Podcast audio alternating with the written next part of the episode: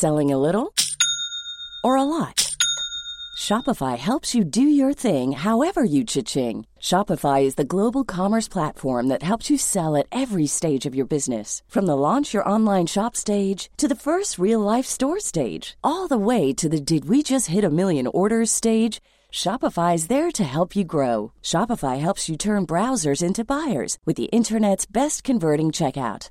36% better on average compared to other leading commerce platforms because businesses that grow grow with Shopify. Get a $1 per month trial period at shopify.com/work. shopify.com/work. Dixo presenta Factor Kaiser con Max Kaiser. Dixo is back. Información trascendente con Max Kaiser. Factor de cambio. Factor Kaiser. Como todos los viernes, las 10 en 10. Las 10 noticias más importantes de esta compleja semana en solo 10 minutos.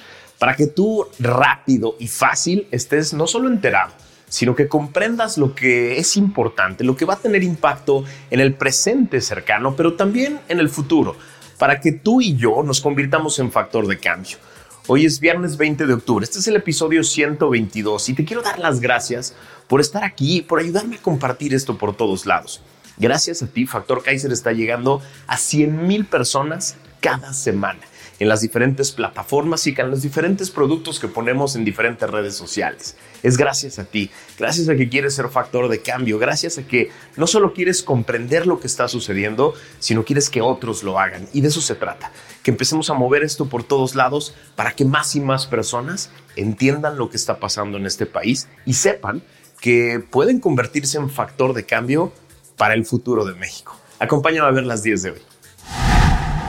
La 1 de guaruras a funcionarios de alto nivel.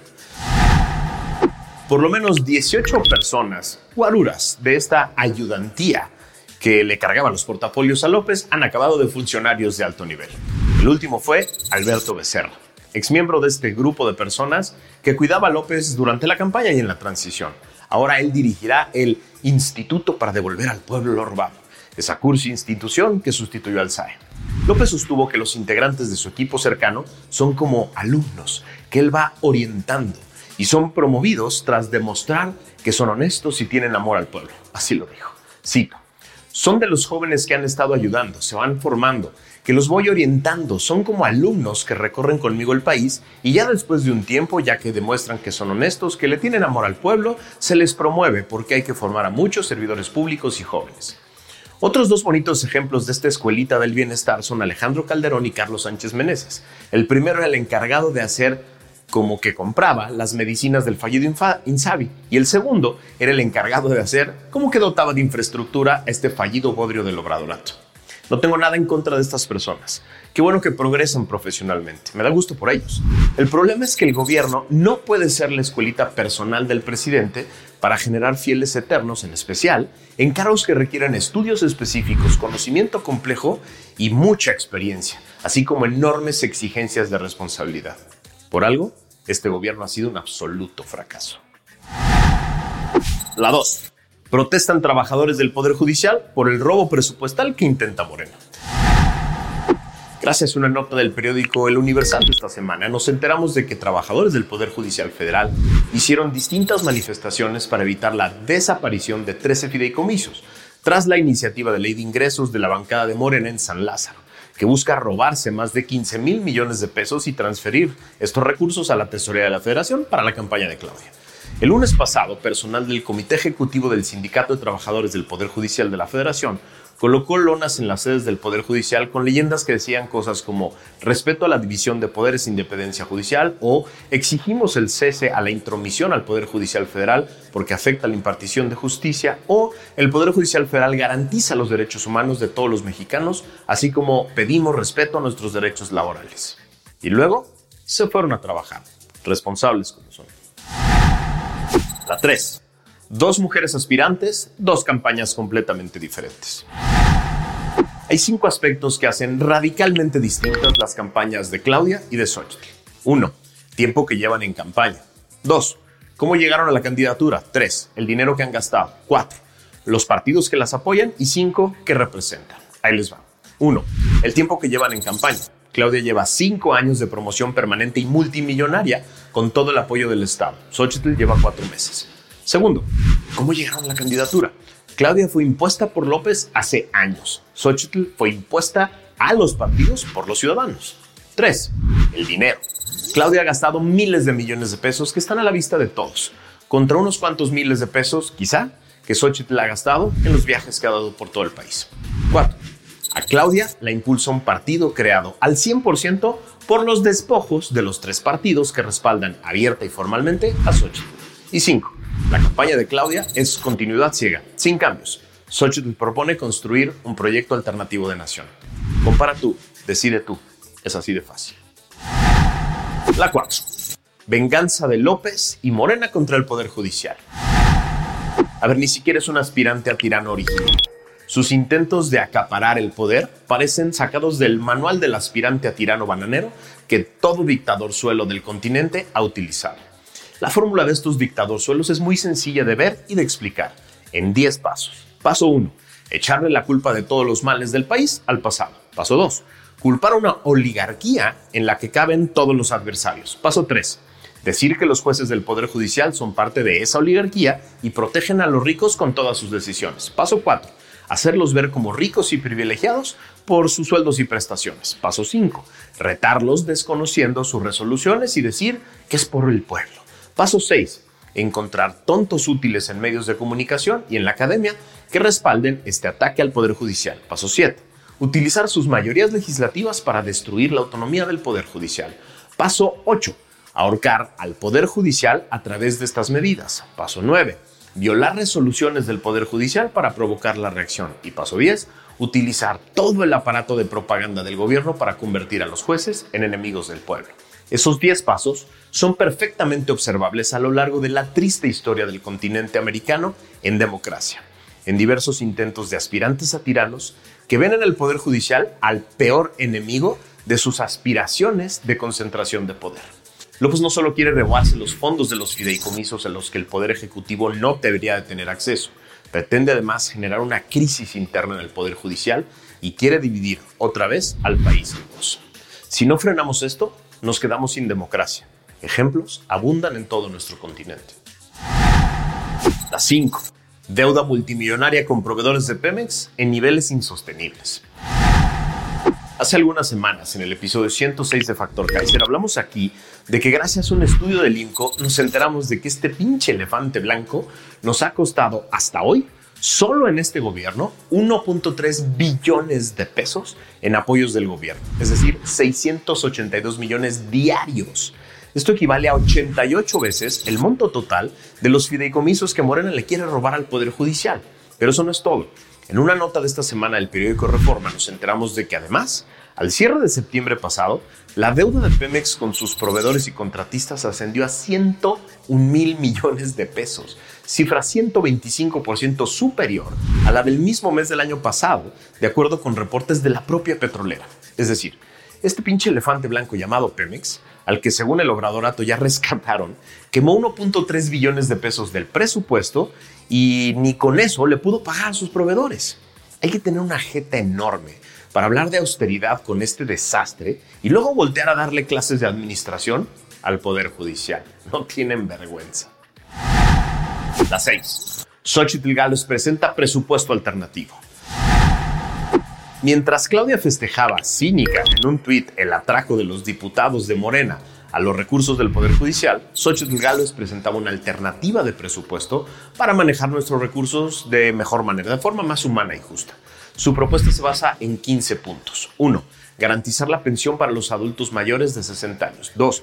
Fomentar la igualdad entre mujeres y hombres. 3. Impulsar el financiamiento de las policías estatales y municipales. 4 regresar al seguro popular y mejorar la eficiencia de los servicios de salud. 5. Fortalecer la capacidad y calidad educativa. 6. Impulsar el deporte y la excelencia deportiva. 7. Establecer un fondo para el desarrollo de las ciudades. 8. Atraer nuevas inversiones. 9. Impulsar a las pequeñas y medianas empresas. 10. Fomentar sectores estratégicos y nuevas tecnologías. 11. Impulsar la cultura y las artes. 12 impulsar la sustentabilidad, el combate contra el cambio climático y el crecimiento verde. 13. Explotar el potencial turístico del país. 14. Rescatar los parques nacionales. Y 15. Fortalecer el presupuesto federalista. Así, mientras la candidata del oficialismo solo atina a decir viva López y todo lo que diga y él proponga, la candidata del Frente Amplio pretende construir una alternativa real, empezando por el presupuesto, por tu dinero. Las 7. Marcelo se suma a la lista de desaparecidos. En Factor Kaiser estamos muy preocupados por la súbita desaparición del carnal Marcelo, ese prócer de la democracia que iba a luchar por su derecho a competir en su partido. Esperamos que pronto aparezca y nos dé la enorme sorpresa de que para él sigue siendo un honor estar con Obrador. Y pensar que había incautos que creían que era una buena opción. Qué barbaridad. La 8. López se burla de los trabajadores del Poder Judicial.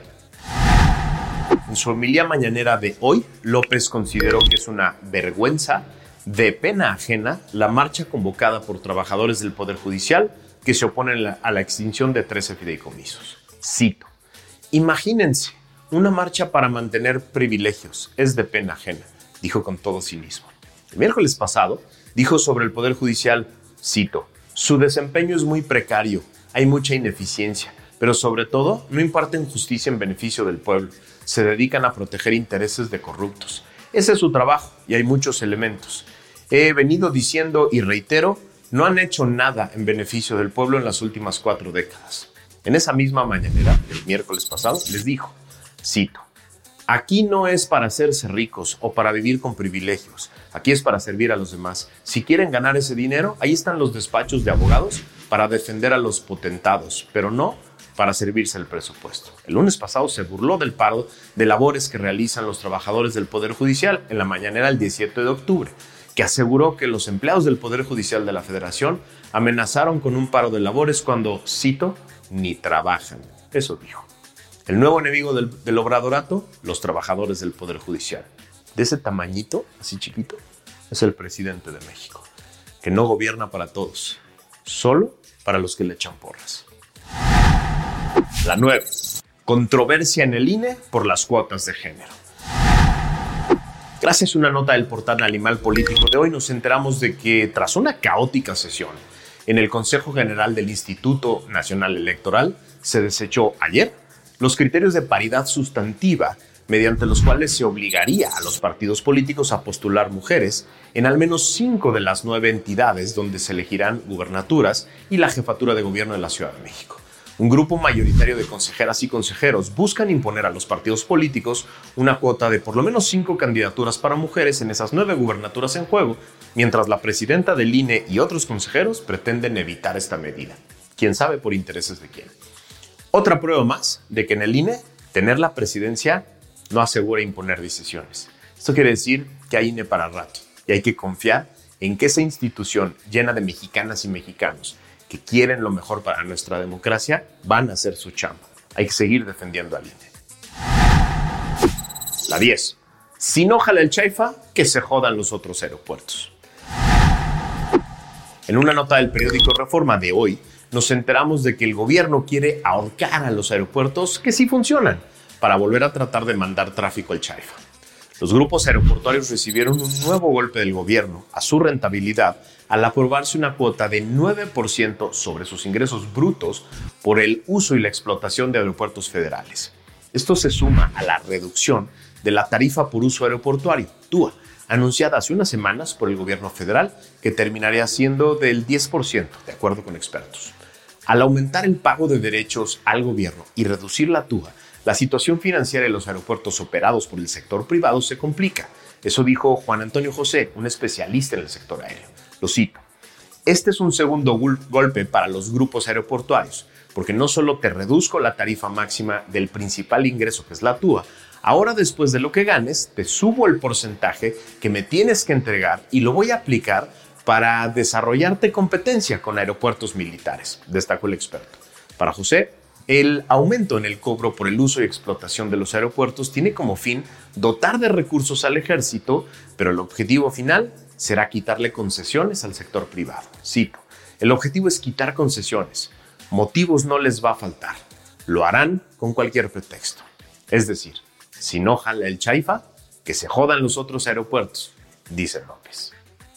Estas son las 10 notas de esta semana. Las 10 cosas que impactaron de manera directa el presente, pero que van a impactar de manera absoluta el futuro muy cercano. Por eso es muy importante que tú y yo estemos muy pendientes de todos estos temas, que sepamos conectarlos con cosas que hemos visto en otros episodios, que sepamos cómo va a ir moldeando poco a poco esto el camino al 2024, para que tú y yo tengamos un criterio propio y tengamos la capacidad de tomar nuestras propias decisiones y que no nos las impongan de otros lados, para que te vuelvas factor de cambio y generes que otras personas lo sean. Gracias por acompañarme esta semana. Nos vemos la que viene.